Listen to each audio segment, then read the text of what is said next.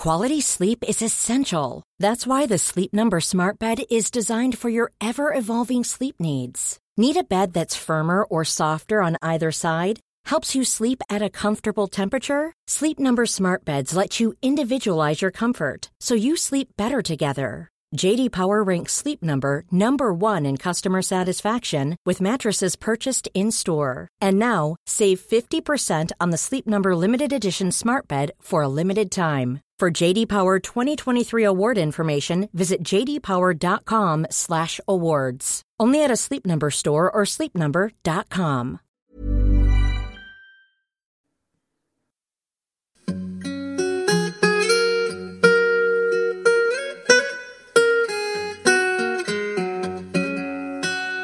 Hello, and welcome to the History of England, episode 103 War in Brittany.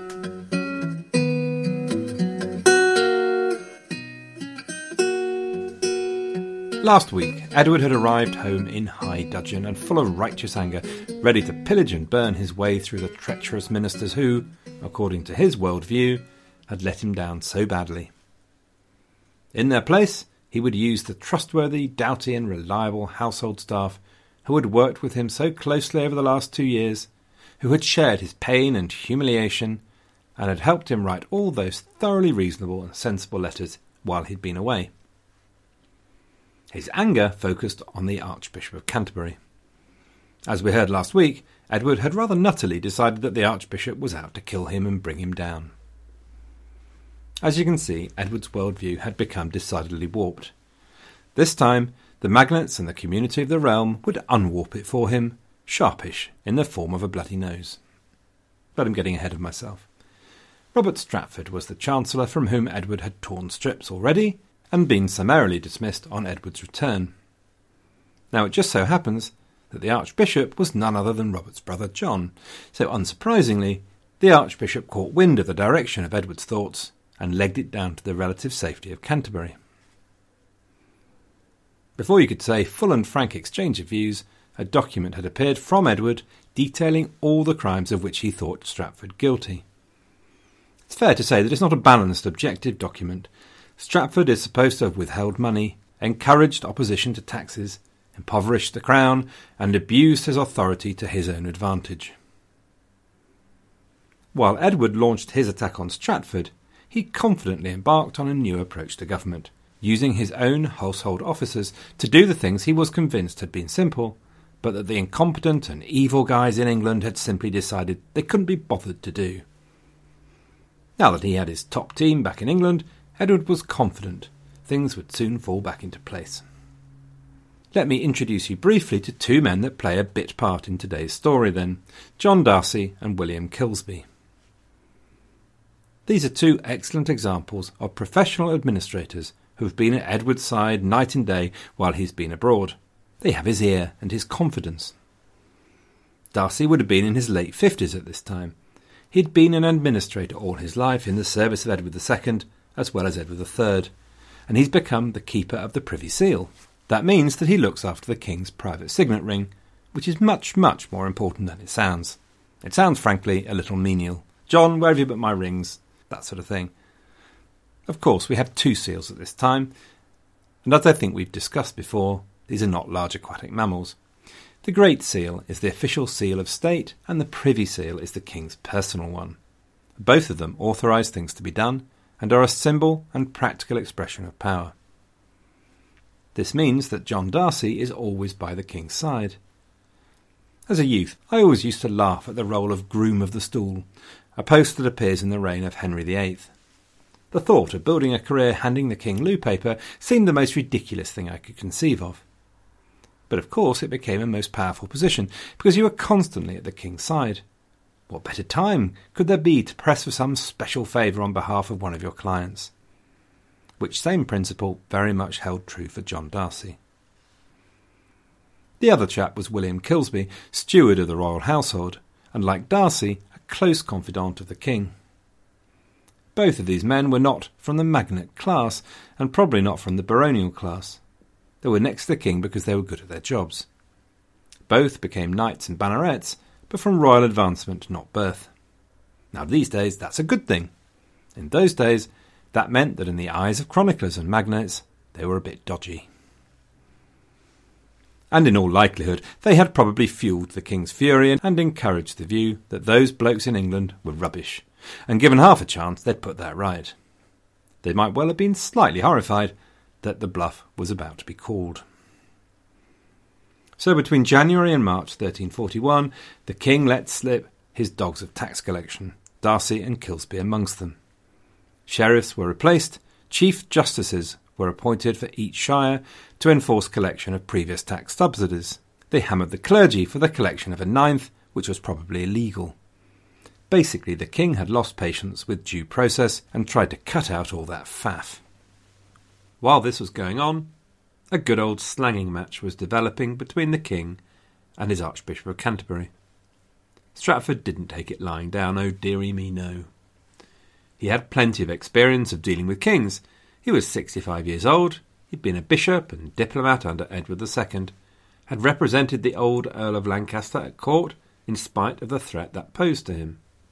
He'd been a Chancellor of England, and since 1333, Archbishop of Canterbury. He was no pushover and in front of him in his mind's eye was the saintly figure of Thomas Becket, a light and a model to show him the way. It was his chance to be the new Becket. So Stratford hit straight back with a letter to Edward. This was, in effect, a pamphleting war now, a struggle to influence public opinion. And Stratford was not without his defences. He was, after all, a member of the Church at a very high level. Stratford went for the jugular, I mean, all wrapped up in sweetie wrappers and so on. We love you, it wasn't you, it was the evil counsellors, and so on. But in the middle, there's this bit. You begin to seize various clerks, peers, and other people of the land, and to make unseemly process against the law of the land, and against the Great Charter, which you are bound to keep and maintain by the oath at your coronation. Even worse, he reminded Edward of what had happened to his father. And sire, you may remember, by the evil counsel which our Lord your father had, he caused to be taken against the law of the land and of the Great Charter, the peers and other people of the land, and put to some shameful death. The message here is pretty straightforward, if a bit hidden. Look, sir, you're acting the same as your dad, and I think we both remember what happened to him, hmm? And note again, yet another generation referring to Magna Carta as the touchstone of all liberties. Edward wasn't used to this kind of opposition, and he kept straight on going, but it just wasn't happening. The revenues weren't coming in. Against all expectation, it was beginning to look as though there wasn't some magic answer. It slowly began to dawn on him that he'd made a mistake. The lack of money had nothing to do with the relative merits of his household and government in England. It had more to do with genuine problems. So, in desperation, Edward allowed himself to back down and call a parliament. But he'd be darned if that weasel the Archbishop would come. So, on the first day of Parliament, when Stratford duly arrived, he was met at the door and quietly but firmly told to go to the Exchequer to answer some minor charges against him. The next day, the same thing happened. Third day, Stratford patiently presented himself, but this time any pretence was dropped. This time the sergeant at arms told him he was no longer invited to this particular party, and would he please stop turning up and making everyone feel awkward. But Stratford dug his heels in. If this had been the sixties, he'd have waved a placard above his head, sung We Shall Not Be Moved, and quite probably produced some magic mushrooms. But as it was, he insisted that he wouldn't move until the king himself came and told him to go. The king's cronies gathered around the door, Darcy and his son, and Kilsby. But these guys just made Stratford even stroppier. Then William Bohun came to try and pour oil on the waters, all to no avail. The Archbishop was not to be emmolled or manoeuvred. This became the focus of the struggle then. If Edward had to cave in and readmit the Archbishop, he was going to lose a lot of face, and he'd already had to lose a cheek or two by calling the Parliament at all.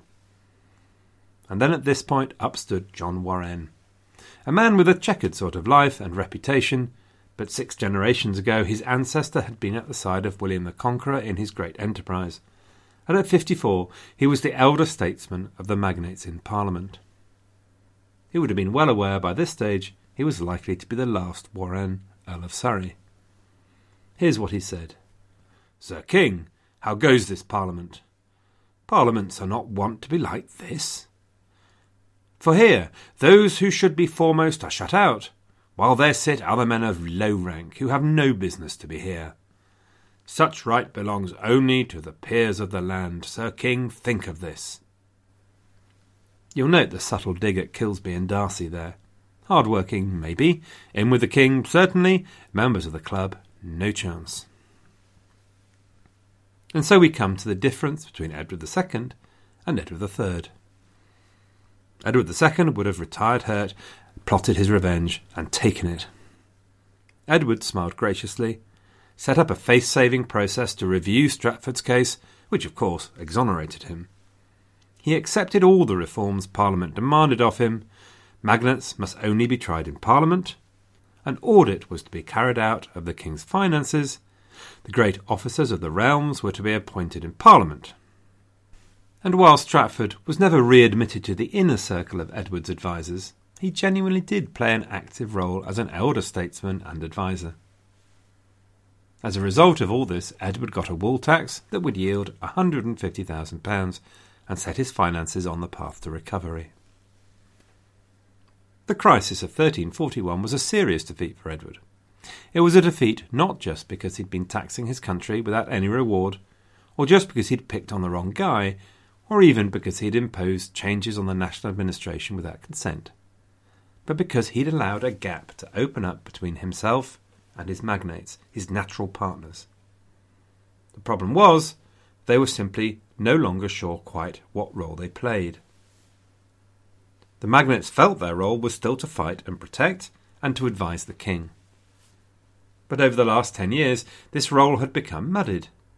Edward had recruited large conscript armies, paid for centrally rather than using all the magnates with their traditional feudal levies.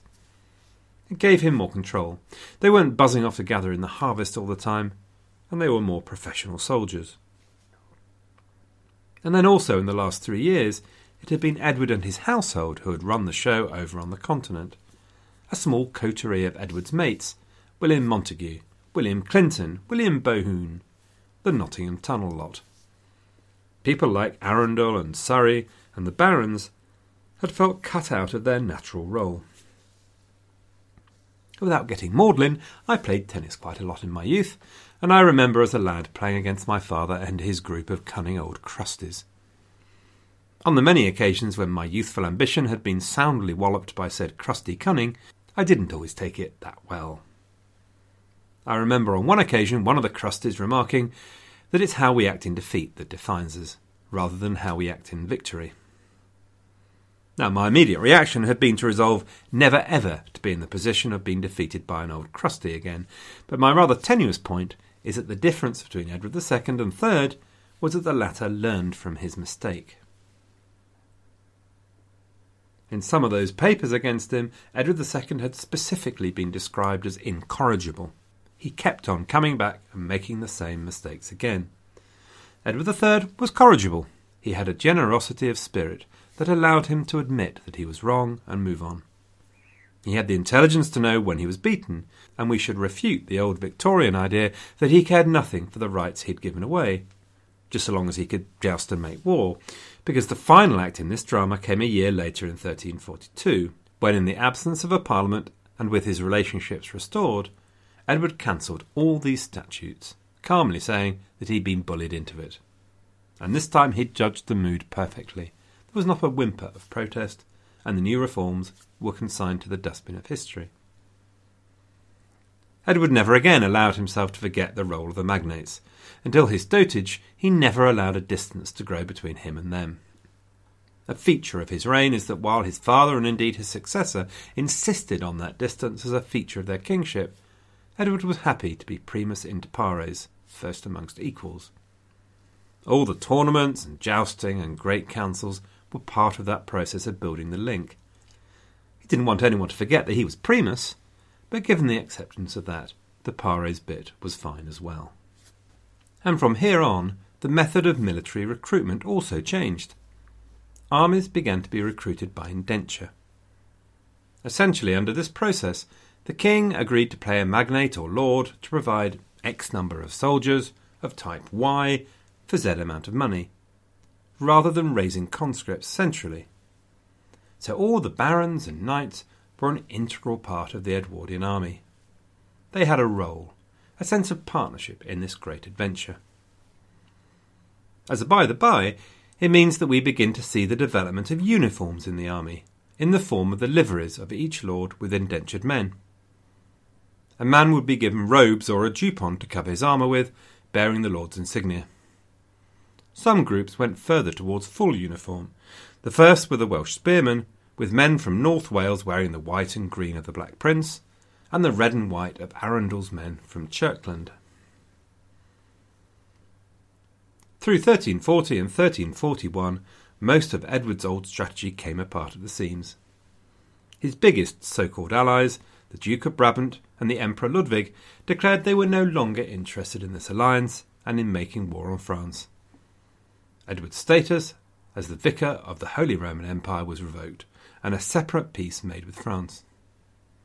So that just left Flanders, who might be waiting for Edward once the current truce with France came to an end. So there he was, our Edward, all truced up and nowhere to go. Scotland remained a running sore. Edinburgh Castle fell to the Scots in April 1341, and in June David II was back from his extended exile in France. With the standard of the Bruce raised again, the Scots came over the border and besieged Newcastle, and the war with Scotland was into a new and potentially far more painful phase. Edward duly zipped up north, and the Scots melted away into the forests in front of him. So at least, I guess, the siege was lifted, but nothing much else achieved. Edward's Christmas was spent at Melrose Abbey in Scotland, but really that was nothing more than symbolic. There was one feature of the campaign that rings a bell with the war in France the jousts of war, or jousts à l'outrance. In a normal tournament, weapons were blunted. The lance had a thing called a coronal at the end of it. Now, personally, I still wouldn't like one hitting my face with the weight of a charging knight behind it, but it was in principle blunt. In a joust of war, there was no blunting going on. Everything was as sharp as a knife. So you get this rather remarkable event where William Douglas appeared out of the forests and came to Roxburgh Castle with eleven Scottish knights, and challenged the Earl of Derby to a joust. Possibly there was something riding on it, no pun intended, of course, such as the right to spend Christmas at Melrose Abbey. Either way, the Scots on this occasion got a drubbing, Douglas being carried home after his joust with the Earl of Derby. So this is chivalry for you. Throughout the war, in all but the darkest days of the routier, there is a connection and shared culture between the nobility on each side, an agreed way of carrying on. There is a remarkable adherence to the rules of war that are understood by all, but could so easily be broken, and very rarely are. The idea that you could just wander out of the forest and be offered a fair fight for fun is another such rule. These days, you'd be offered the services of a psychiatrist. One size fits all seemed like a good idea for clothes. Nice dress. Uh, it's a it's a t-shirt. Until you tried it on. Same goes for your health care. That's why United Healthcare offers a variety of flexible, budget friendly coverage for medical, vision, dental, and more. So, whether you're between jobs, coming off a parent's plan, or even missed open enrollment, you can find the plan that fits you best. Find out more about United Healthcare coverage at uh1.com. That's uh1.com.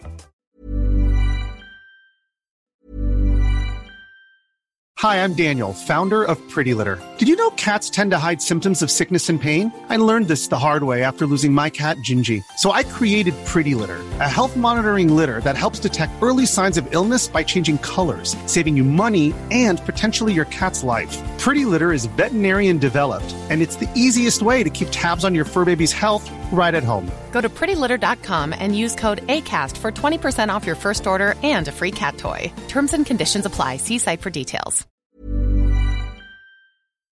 Now then, as I say, there's our Edward, all truced up and nowhere to go. But he will be saved from the boredom of endless tournaments and hunting by Brittany.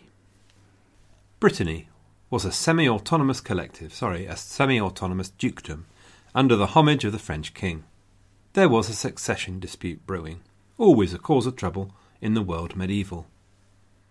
The old duke was getting long in the tooth, and would at some point pop his proverbial clogs. There were two possible successors. On the one hand, a chap called John Montfort. Montfort had little to do with Brittany. He was very much oriented towards the French court, with land in the Ile de France, and he knew little of the yokels. Although Montfort probably had the best claim, the old Duke didn't appear to like him.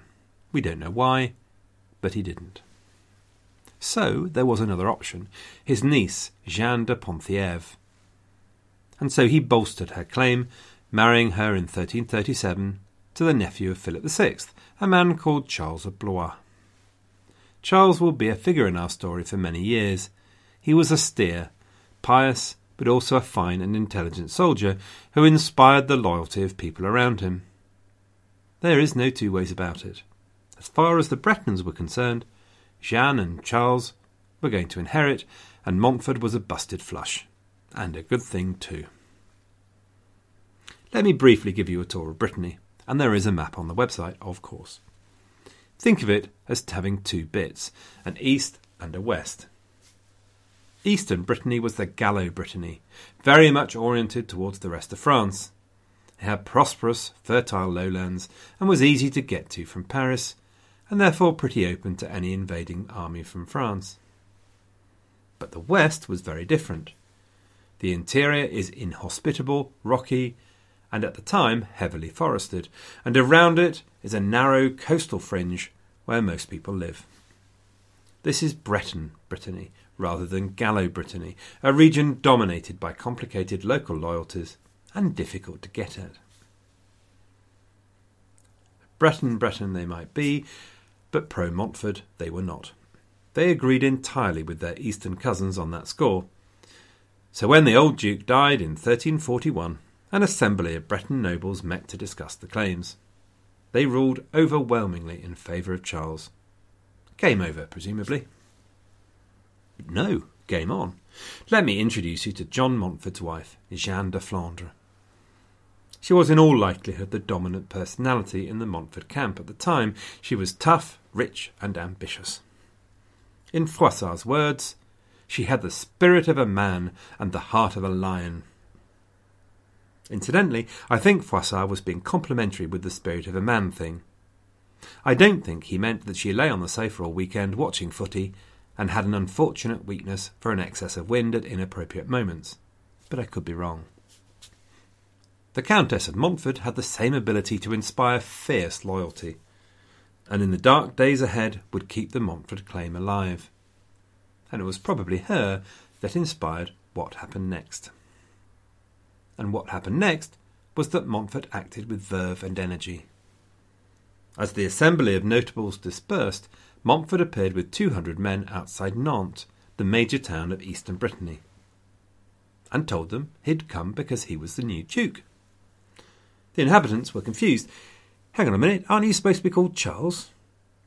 And while they were asking this question, they turned round and found Montfort had squeezed past them, and like an unwanted relative, had ensconced himself in the castle. He did the same in Limoges and seized the ducal treasury. He announced that he would hold a party where all the nobles and towns should come and do homage to him. Now, as it happens, pretty much everyone stayed away, except for the good burghers of Nantes, who saw the opportunity for a free meal. So there was a slightly uncomfortable evening where Montfort sat in a half empty hall with a bunch of locals concentrating on finishing off the food. But the Montforts were making their point. Possession was, after all, nine tenths of the law. And so it went on. While Charles of Blois and Philip stared, bemused like scared rabbits, the Montforts went on a tour. They took the major centres of Rennes and Vannes, and the south and west coasts in July and August, sometimes being accepted by the confused, sometimes having to fight. So by the time Philip and Charles realised what was going on, Montfort did in fact have nine tenths of the country, not just of the law. Charles, of course, complained. Philip then summoned the Parlement de Paris to make a judgment on the best claim, and called Montfort to attend. Montfort, however, got a pretty clear idea of the way the wind was blowing when he went to meet the king. Philip accused him of talking treasonably to the English, which was probably true. He told him to wait until the Parliament had pronounced and not on any account to leave Paris. So Montfort promptly left Paris. As you would. It was pretty clear he was to be held hostage when the Parliament duly returned the King's preferred verdict. In September, the Parliament met and returned the preferred verdict. Charles was to be the official candidate. Montfort was to be confiscated off his other lands as well. And 25 years of civil war, death, and destruction in Brittany was a go. By October, Montfort and Edward had signed a military alliance, and Edward was making plans to come and visit, accompanied by an army of hard faced archers. For Edward, all this was a real windfall.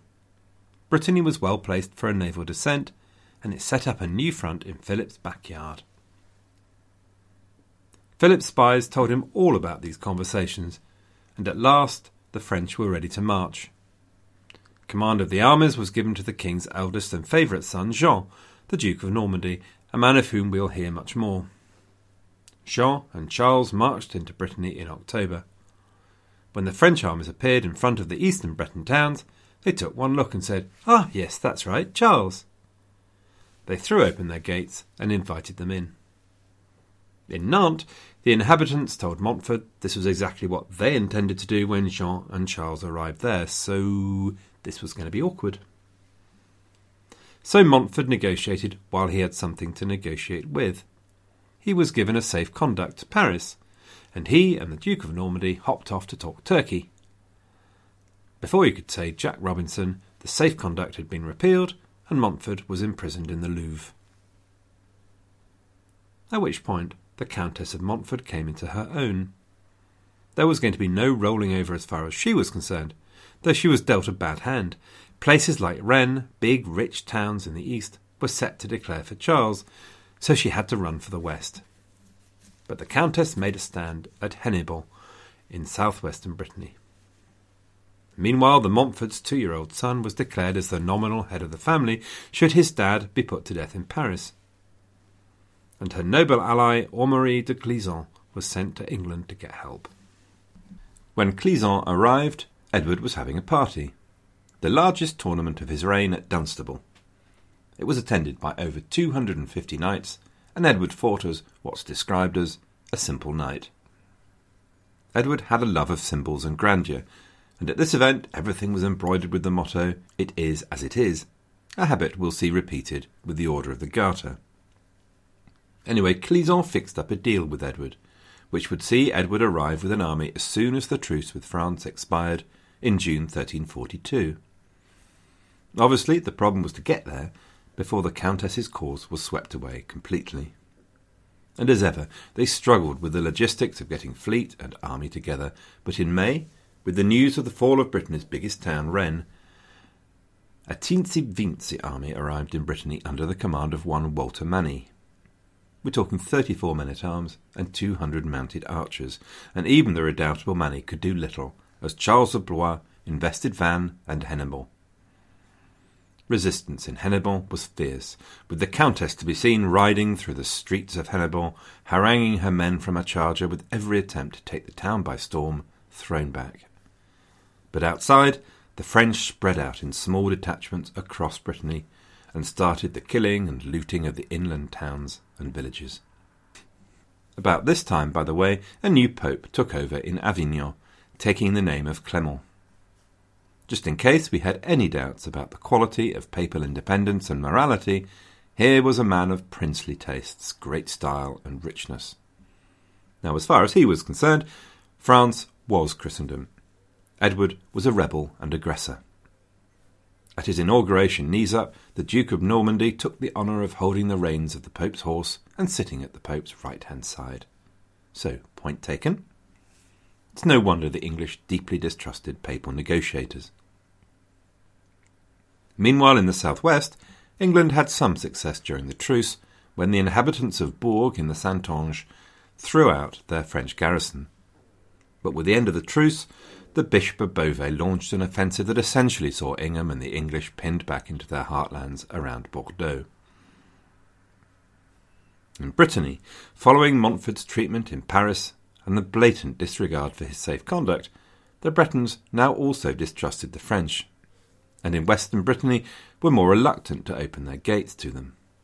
But without a proper English army in the field, the French were dominant.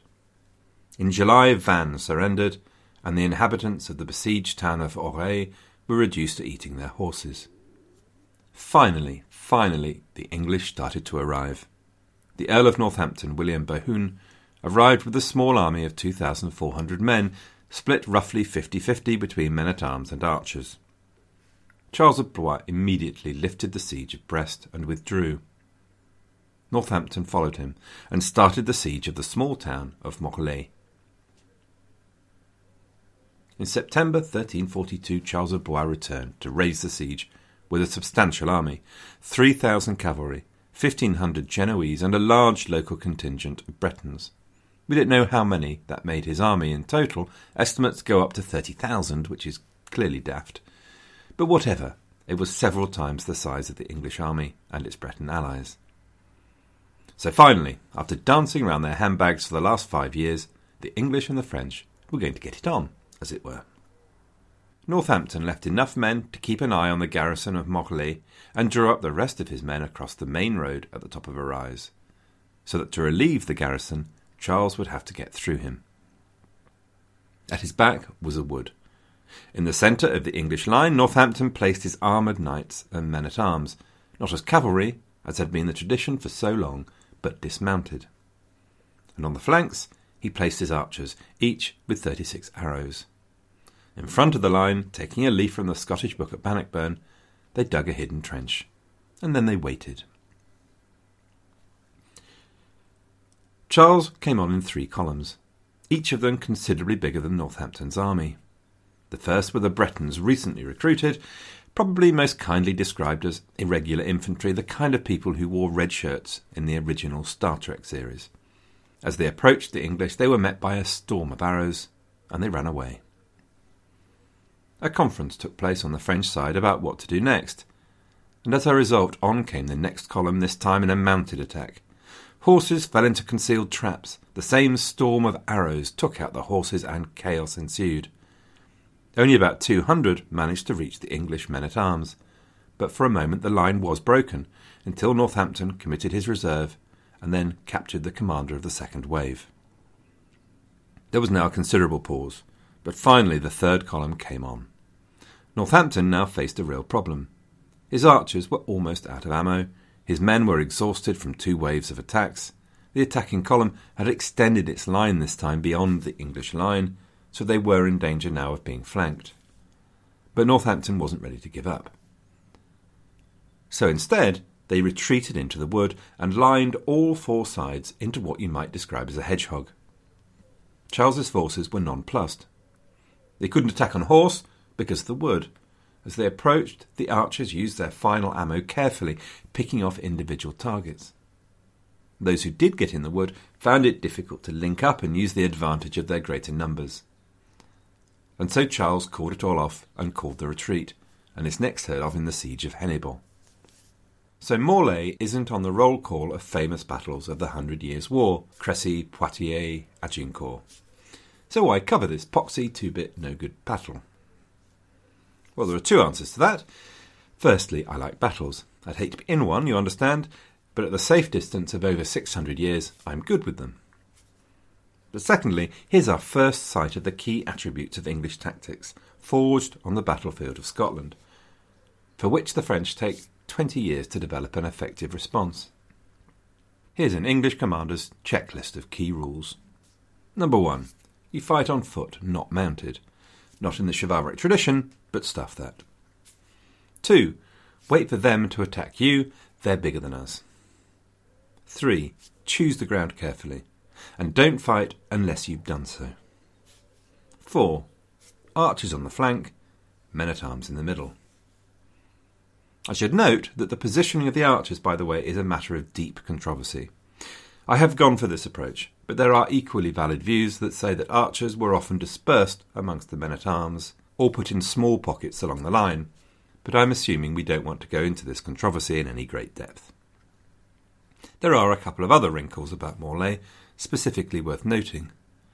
The French attacked in columns, which was handy for the archers, so they didn't need to worry about range, and packed together there's an easy target. And secondly, it's just interesting to note that the English had learnt the lessons of Bannockburn and learnt them well.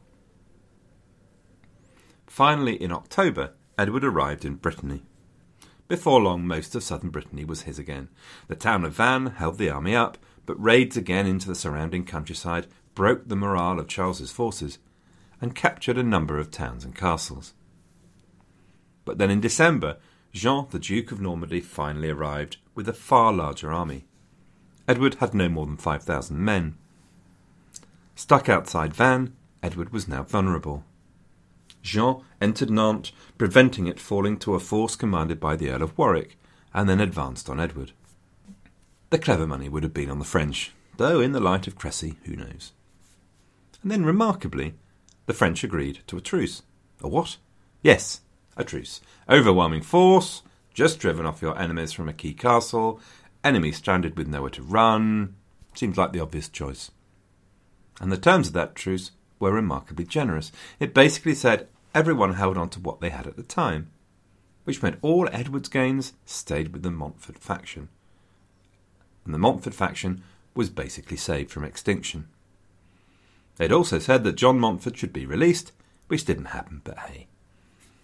This truce of Malestroit brought to an end the first phase of the war in Brittany and gave both French and English another chance to draw breath. The Countess of Montfort took a ship for England, but although she lived for another thirty years, she went mad soon after arriving and played no further part in the war. So, with another truce, this seems like a good place to leave it. Until next week, then, as ever, grateful thanks to everyone who comments on the website, or iTunes, or joins the Facebook group, and indeed to all of you for listening. Good luck, everyone, and have a great week.